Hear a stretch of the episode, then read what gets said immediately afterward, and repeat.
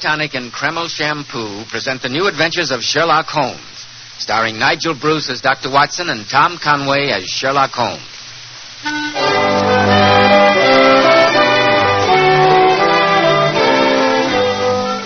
Well, once again, it's time to keep that weekly appointment with our good friend and host, Dr. Watson. Good evening, Mr. Bell. Draw up your chair and settle down. Thank you. That's it. All ready with tonight's new Sherlock Holmes adventure, Dr. yes, Watson? And as I was going over my notes on the case, I, I came across this. I think it might interest you. Well, what is it? It looks like an ordinary piece of clay. It is clay, but I assure you it's very far from ordinary. This piece of dried earth enabled Sherlock Holmes to solve one of the most diabolical murders that we ever encountered. I call the case The Singular Affair of the Babbling Butler. I can hardly wait to hear the story. I'm sure you'll wait long enough to have a word with our listeners now, won't you, Mr. Bell? Yes, Dr. Watson, but it won't take me a moment. In a recent poll, women picked the ten best dressed men in America. These men were all men at the top statesmen, governors, movie stars, producers, and millionaires. And I know you'll be interested in hearing how a recent survey showed that Kreml Hair Tonic is preferred among America's top flight executives and most successful men. But why shouldn't Kreml be? Kreml contains a special combination of hair grooming ingredients which is found in no other hair tonic. This is why Kreml gives a man's hair such a natural, well groomed look, such a handsome, clean cut appearance. Kreml also keeps hair neatly in place longer, with an attractive, healthy looking luster. Yet it never leaves hair looking or feeling greasy, sticky, or dirty. After you apply Kreml, you can rub your hand over your hair, and your hair feels so delightfully clean. Notice how no greasy film comes off on your hand or on your hat band. Just use a little Kreml in the morning, and at night your hair looks as neatly groomed as when you combed it in the morning. K R E M L, Kreml Hair Tonic.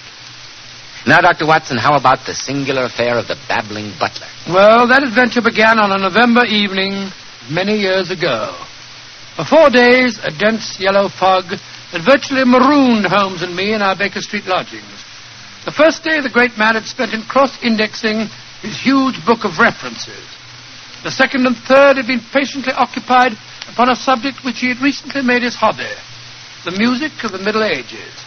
But when on the fourth day we still saw the heavy brown swirl drifting past us and condensing in oily drops upon the window panes, my old friend's active and impatient nature began to assert itself. He started to pace restlessly about our room in a fever of suppressed energy. Confound this fog. Oh, do stop pacing up and down, Holmes. No good getting angry with the weather. That's one problem even you can't do anything about. It isn't the weather, Watson. It's the infernal dullness of the London criminal these days. Come over here to the window. Oh, what is it, Holmes? Look out there. See how the figures loom up, are dimly seen, and then blend once more into the fog. What a night for a thief or a murderer, Watson. He could roam London as a tiger does the jungle, unseen until he pounces. It's fortunate for this community that I'm not a criminal. Yes, it is indeed. Suppose that I were Brooks, or Woodhouse, or any of the 50 men who have good reason for taking my life. How long could I survive against my own pursuit? A summons, a bogus appointment, and all would be over. What a depressing thought. The only thing that depresses me is inactivity. Why doesn't something happen? Why doesn't someone come to me with a problem? Ah, it sounds as if your prayer's been answered. I hope so. See who it is, Watson, will you? It'll save Mrs. Hudson a trip. Yes, of course. It's all right, Mrs. Hudson. Ask the, the gentleman to come up, please. This way up, sir. You wish to see Mr. Sherlock Holmes? Uh, yes, sir, I do. Then come along in. My name's Watson, Dr. Watson, and this is Mr. Sherlock Holmes. Oh, how do you do, Mr. Holmes? Dr. Watson. Uh, my name is Jenkins. I'm butler to Sir Roderick Martin. Sir Roderick Martin? Indeed. Sit down, Jenkins. No, thank you, sir. Sir thank Roderick Martin, isn't he the theatrical producer? Yes, Watson. And he's quite famous in his own circle for his cynicism and a certain mordant wit. Your master needs my services, I presume, Jenkins? Uh, yes, Mr. Holmes, he does. He's in desperate trouble, and he'd like you to come over to his house at once, Well, what kind of trouble is he in? Oh, please don't ask any questions, sir. D- d- Just come to the house and see for yourselves. I've long wanted to meet Sir Roderick. I believe it was he who gave currency to that pun. Though he might be more humble, there's no police like Holmes. It's rather funny. No police like Holmes. I'm glad it amuses you, Watson. Oh, sir. Oh, I implore you to come with. Please, gentlemen, come with me. Whatever your master's problems may be, I think I would enjoy a discussion with him. Perhaps on the topic of humility. Yes, Jenkins, we'll accompany you at once.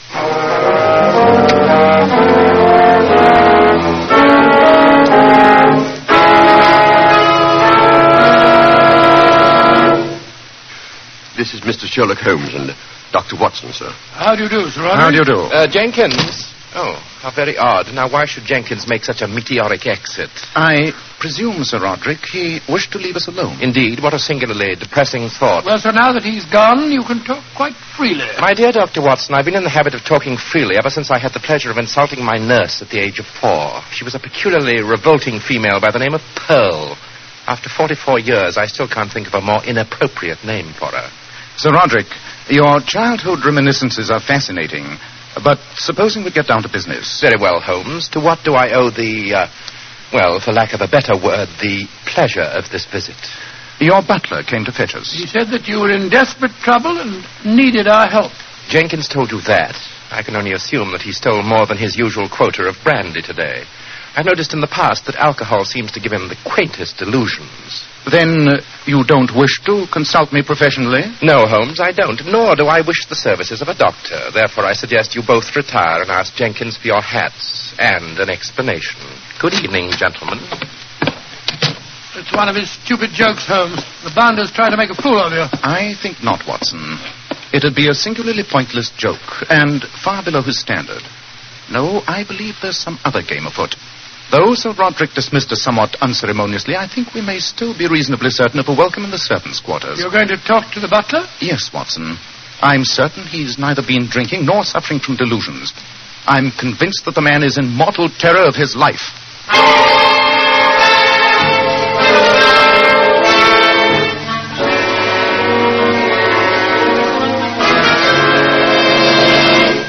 Thank heavens you came to see me, Mr. Holmes. Well, how could we resist it when Sir Roderick told us that your entire story was a lie? Oh, you must forgive me, gentlemen. I, I was desperate with fear, and I, I had to attract your attention. But why?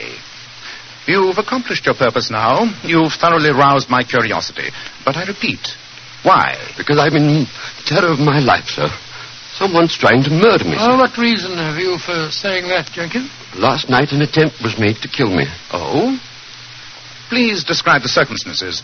Well, sir, I, I was carrying a keg of wine down into the cellar. It slipped from my arms and hit the stairs, and then the stairs collapsed. When I examined them, I found that they'd been sawed almost through. Hmm. I assume that you're the only member of the household who ever visits the wine cellar? Yes, sir, yes, sir. That was a deliberate trap to break my neck. Oh, if I'd stepped down, it would have been the end of me.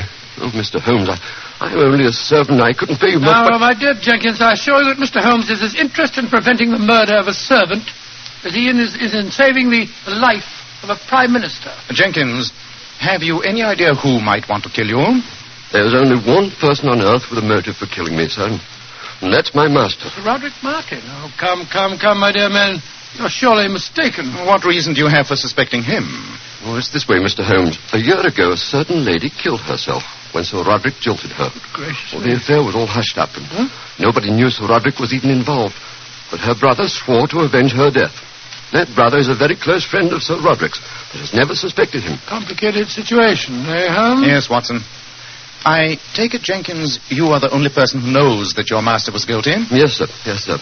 And if I were dead, his secret would be safe. No, Mr. Holmes, please, what can I do? I, I know he's planning my death. You've got to save me, sir. Jenkins, my advice is this. Write a full statement of the circumstances in this case. Sign and seal it and hand it over to me for safekeeping. Inform your master that if anything happens to you, I shall make public the contents of the statement. That's a very good idea, Holmes. I'll do that, sir. I'll do that. I'll bring it to you in the morning. Splendid. Come on, Watson.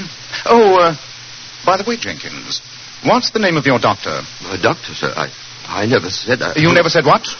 Oh, oh, oh yeah, doctor. Yes, sir. Yes, sir. Uh, Dr. David Stanley in Wimpole Street. Dr. David Stanley. I see. Well, good night, Jenkins. We shall expect you in the morning.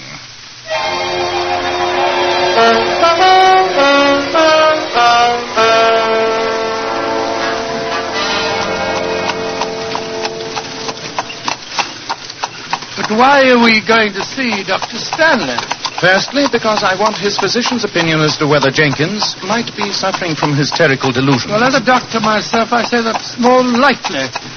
I must say his actions tonight hardly seem the behavior of a sane man. When a man is badly frightened, Watson, it's sometimes hard to judge his actions by uh, more rational standards. Incidentally, did you notice the way he started when I asked him the name of his doctor? Almost certainly Dr. David Stanley is the vengeful killer. By George, now that you mention it, I do remember hearing some gossip in Harley Street about Stanley's sister killing herself. But uh, nobody seemed to know the motive. Here's the house, Watson. Well, let's hope the doctor's at home. If he isn't, we haven't come very far out of our way. Want me to wait for you, Governor? No, thank you, cabby. Here you are. Ah, thank you, Governor. Huh, Giddy up. I can hear a piano playing. Someone is at home. That seems an eminently logical deduction. There's no need to be funny, Holmes. Good evening. My name is Sherlock Holmes, and this is my colleague, Dr. Watson. How do you do? I'm Mrs. Stanley. How do we you do? wondered if we might have a few words with your husband. With David? Come in, won't you, gentlemen? Mr. Holmes, you're a detective, aren't you? Yes, Mrs. Stanley. I hope you haven't come here to talk to David about his sister's death. Not directly, madam. Though my mission is not uh, unconnected with that tragedy. Then I can't let you see. Well, really, Mrs. Stanley, my friend only wishes no, wishes gentlemen. to... For the sake of his sanity, I daren't let you talk to him. Ever since his sister died, he's been like a soul tormented. Spends most of his time in there playing those frightening compositions of his on the piano. I can't let him be subjected to any more questioning about his sister. Even I daren't mention her. Sylvia, I've heard voices. I, uh. Oh, oh. Who are these gentlemen? It's Mr. Sherlock Holmes and Dr. Watson, dear. How do you do, Dr. Stanley? I hope we're not intruding, sir. The great Sherlock Holmes and his friend Dr. Watson intruding? Well, of course not. I'm flattered. Come in, come in, gentlemen. Please don't say anything about his sister's death. Don't worry, Mrs. Stanley. We won't. No, no, no, of course not. Holmes, I, I believe you're something of a musician. I, I'd like your opinion of this. David, dear, they haven't come here to listen to me. I don't care what they came here for. This is what they're going to hear.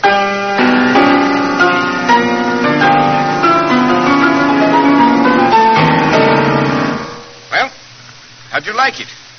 A strange, savage melody, Dr. Stanley. Yes, indeed, sir. Rather depressing, if you don't mind my saying so. No, why shouldn't it be? When it's finished, I call it uh, uh, Threnody for a Dead Sister. That's what you've come to see me about, isn't it, Mr. Sherlock Holmes? No, David, dear, you mustn't. Sylvia, I should prefer that you leave us alone. But, David- I said alone, Sylvia. Very well. Ah, Sylvia's a girl who can't face up to facts. But I can. Tell me, Holmes, what have you found out about my sister's death? Dr. Stanley, I'm afraid you're laboring under misapprehension. I know nothing of your sister. I came here to talk about Jenkins, Sir Roderick Martin's He butler. told us that you were his physician. Oh, Jenkins, eh? Hmm. Uh, what do you want to know about him? Has he been uh, ill recently? Well, a few months ago, he had a bad attack of enteric fever. Why do you ask? Enteric sometimes leaves bad after effects. Would you say, Doctor, that Jenkins has suffered no lasting damage? Hallucinations, for instance? Well, at the time, he was out of his head for a while, but uh, I'd say he's perfectly sound now. Thank you, Dr. Stanley. That's all we wanted to know. You mean to say that you came here simply to find out about the state of Jenkins' sanity? Just that, sir. Good evening. Good night, Dr. Stanley. I think you had something else on your mind before you talked to Sylvia. Jenkins may be sane, but that man's on the edge of a mental collapse if I ever saw one. I quite agree, Watson. Hmm. Mrs. Stanley seems to have gone upstairs. I think we'll let ourselves out.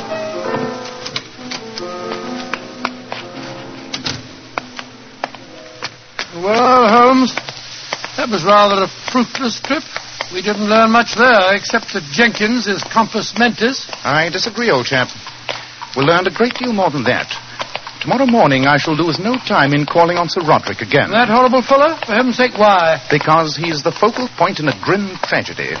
Inevitably, either he will kill Jenkins or Dr. Stanley will kill him. Ah,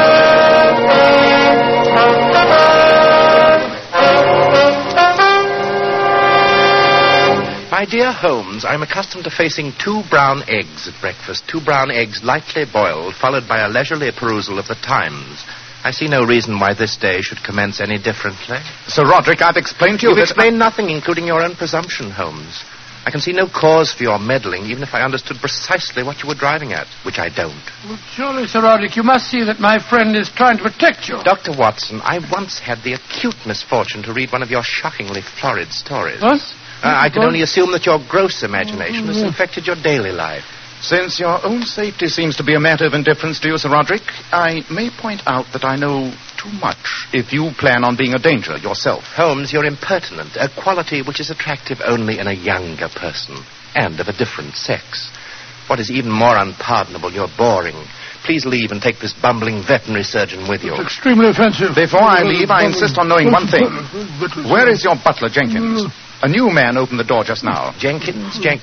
Oh, yes, yes, yes. I omitted to tell you. Um, Jenkins has left my service. You discharged him, I suppose. Not exactly, though it is my invariable rule to discharge any servant found guilty of a crime. A crime?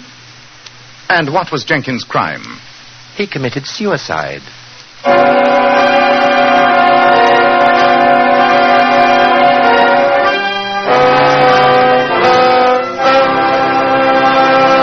Just a moment, we shall hear more about this ironic crime of suicide. But first, men, nice looking, attractive hair means so much to a man's appearance. And one of the first requisites of handsome, healthy looking hair is a hygienic scalp. So start at once. Take better care of the hair you've got. Change to Kreml Hair Tonic. No other hair tonic keeps the hair more neatly in place without looking or feeling greasy. But men, Kreml does lots more than keep hair looking handsome. Its light oils have a fine lubricating effect on a dry scalp. At the same time, it removes itchy, loose dandruff. Notice how alive, how invigorated your scalp feels. And men, you like to massage Kreml on your scalp because it's such a clean hair tonic. Never feels greasy or sticky. And if your hair is so dry that it breaks and falls when you comb it, Kreml actually helps condition the hair in that it makes it feel softer, more pliable, and look as if it had some body to it. So men, for handsome groomed hair and a more hygienic scalp, use Kreml daily. Buy a bottle of Kreml at any drugstore. Ask for an application at your barber's. K R E M L. Kreml Hair Tonic. That famous modern hair tonic preferred among America's most successful men.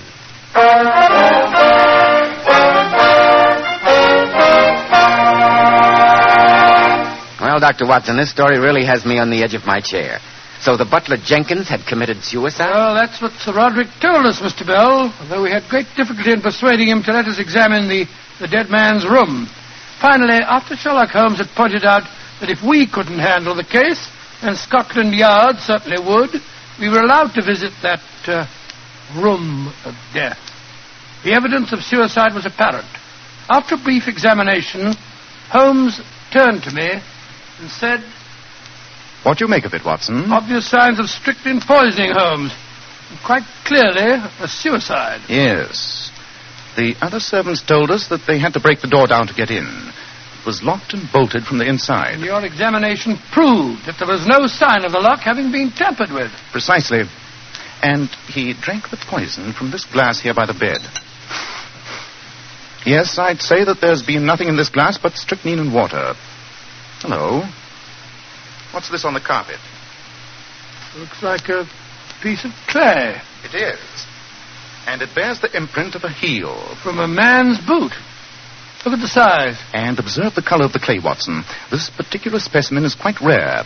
I shall take it back to Baker Street and examine it. I can't see any logic in this case, Holmes.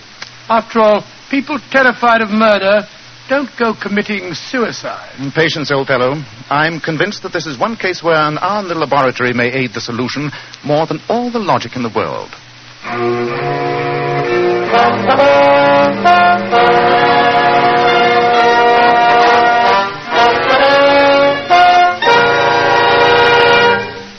Well, Holmes, what do your tests with the microscope tell you?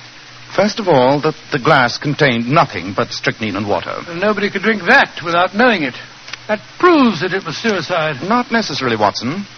I've also tested the clay. In addition to being a very rare clay, it's oddly impregnated with certain acids and chemicals. Exactly as it might be if a doctor picked it up on his heel outside his house and later went into his laboratory. A doctor? That would explain the poison. Exactly. Jenkins was under his doctor's care. Supposing the physician prescribed a draft to be taken on retiring, why question its peculiarly bitter taste?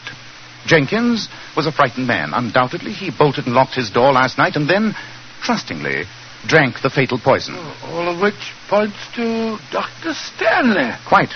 But I don't understand it.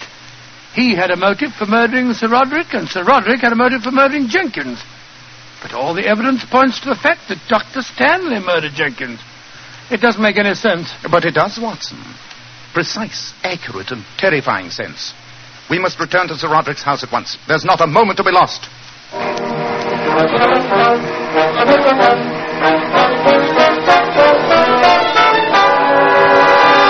Holmes, you and your friend here are positively pachydermatous. Twice I've told you to mind your own business, and yet you come back for more insults. Am I to assume that you find my personal charm so utterly irresistible? On the contrary, sir, you can assume that your personal charm utterly escapes us. Sir Roderick, the only reason we've returned is because I'm convinced you're in grave danger. As I told you before, Holmes, I'm eminently capable of taking care of myself. In any case, I'm expecting Dr. Stanley, my physician, here in a few minutes. Sir Roderick, by all you hold sacred... I hold nothing sacred, Holmes, save human life. By which, of course, I mean my own. Then, for the sake of your own life, sir, allow us to slip behind that tapestry while your doctor visits you. Behind the arras, eh? the proper place for rats, if I remember my Hamlet correctly. Oh, that's undoubtedly the doctor now. Then please let us hide. You won't regret it, I promise you. Very well, you may hide. Scurry away. Come on, Watson. Right, you are home. Come in. Roderick, I had to see you. Yes, so it would appear.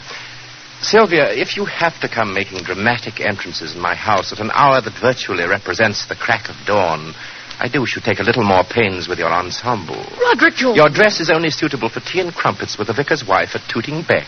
Oh, Roderick, stop trying to be facetious. I came here because I had to talk to you before David got here. Well, I'm expecting him at any moment. Yes, I know that. You're his closest friend, Roderick. You've got to do something for him. He's ill. He's mentally unbalanced. All he thinks about and talks about and dreams about is Angela. He's even composed a horrible piece of music that he calls Sylvia! David! What are you doing here? Everyone's being extraordinarily melodramatic this morning. It's a pity, David, but you have not caught your wife and me in a compromising situation. Uh, chiefly, I admit, because I find her somewhat uh, colorless. Roderick, how dare I you? I suggest that you leave us, my dear. You... Uh, You... I believe the word you're groping for is beast. You beast! Hmm. Roderick, you put up a convincing caricature of being the inhuman man of the world. But if people only knew how you'd stood by me during the past year. No, no, I- no, no, David. This has been a most emotional morning. For heaven's sake, don't you become lachrymose. I'm not. I'm just saying that if you hadn't stood by me since Angela's death, I don't know what I'd have done. You'd probably been back on your feet long before this, but uh, you came here this morning in your uh, professional capacity, David. Yes, yes, I know, Roderick. How are you feeling? Hmm. I uh, don't like your color. I don't like my symptoms. I can't sleep. My nerves have been more than usually on edge for the past three weeks, David. You uh, promised me some medicine, you know. Uh, I brought it with me. It's in my bag here. Uh, you have a glass and some water? yes, on the sideboard there. Good. Good. This will steady you up quite a bit. Now I'll add a little water. So. Uh, here you are, Roderick. Drink this. I wouldn't, Sir Roderick. It won't do much good to the only thing you hold sacred. Sherlock Holmes, what are you doing here? Your opening conversation begins to become somewhat monotonous, Dr. Stanley. I'm here because I don't like to see murder committed, even Sir Roderick. You mean that Dr. Stanley just tried to poison him? Certainly. Just as he poisoned the butler, Jenkins. Mr. Why? Holmes, he has really, no I- motive. I tried to protect Jenkins against Sir Roderick. I was stupid enough not to see the other motive at first. Uh, Riddles are fascinating, Holmes, but not when they become personal. What are you talking about? It's a simple equation, Sir Roderick. Dr. Stanley attended Jenkins during his bout of enteric. He told us himself that the butler was delirious. It was then that he must have learned Jenkins' secret, that Jenkins was the only human being who knew that Sir Roderick was responsible for Angela's suicide. Logically, He had to die first. But I still don't see that. Dr. Stanley does, despite his silence. Jenkins was the only human being who knew that Dr. Stanley had a motive for killing Sir Roderick. This is very melodramatic, Holmes, but I haven't the faintest idea what you're talking about. Nor have I, except that you seem to be laboring under the delusion that I killed Jenkins. Of course you did. You had to, before you could kill Sir Roderick. Had Jenkins lived, he would have been suspicious of his master's death. But if he were out of the way, no one would have connected Sir Roderick's close friend and physician with his murder. The cellar stairs attempt failed, but last night's poison did not. And now he's trying to repeat the pattern. The glass over there contains strychnine and water. Of course it does. I assure you, this medicine is perfectly harmless. To prove it, I shall drink it myself. Stop him, Watson. Put that down. Put it down, I say. It's too late. That was meant for you, Roderick. It was too good for you. Considering the way you treated my sister Angela. Angela. He's dead, Holmes. Yes. And you, Sir Roderick, have escaped a brother's vengeance. I'm almost sorry that I insisted on trying to save your wretched life. Well, just because you have saved it, don't expect anything as conventional as thanks or remorse. My only regret is that during the past few minutes you've enjoyed an experience granted to very few men on this earth. And what is that, may I ask? You have seen me speechless.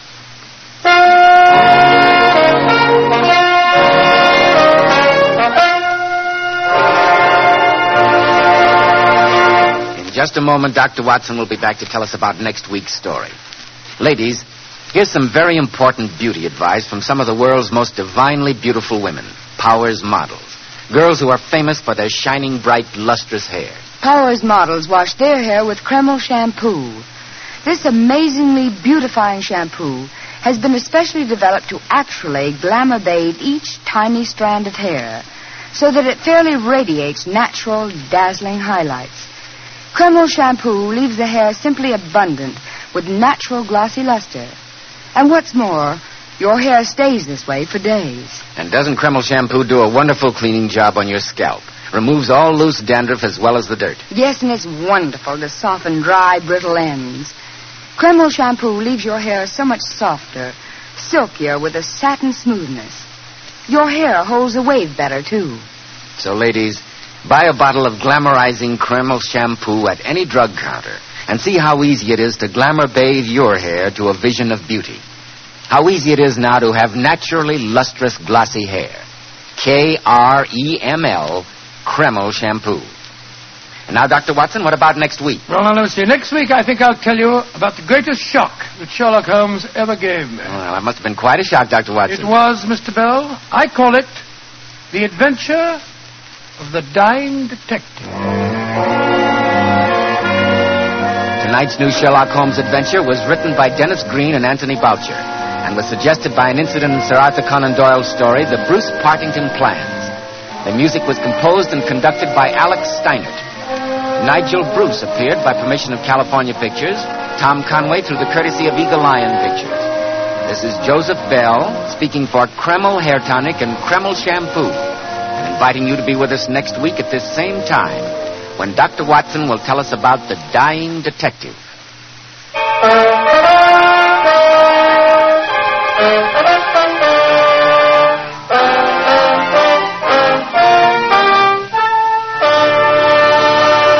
ABC, the American Broadcasting Company.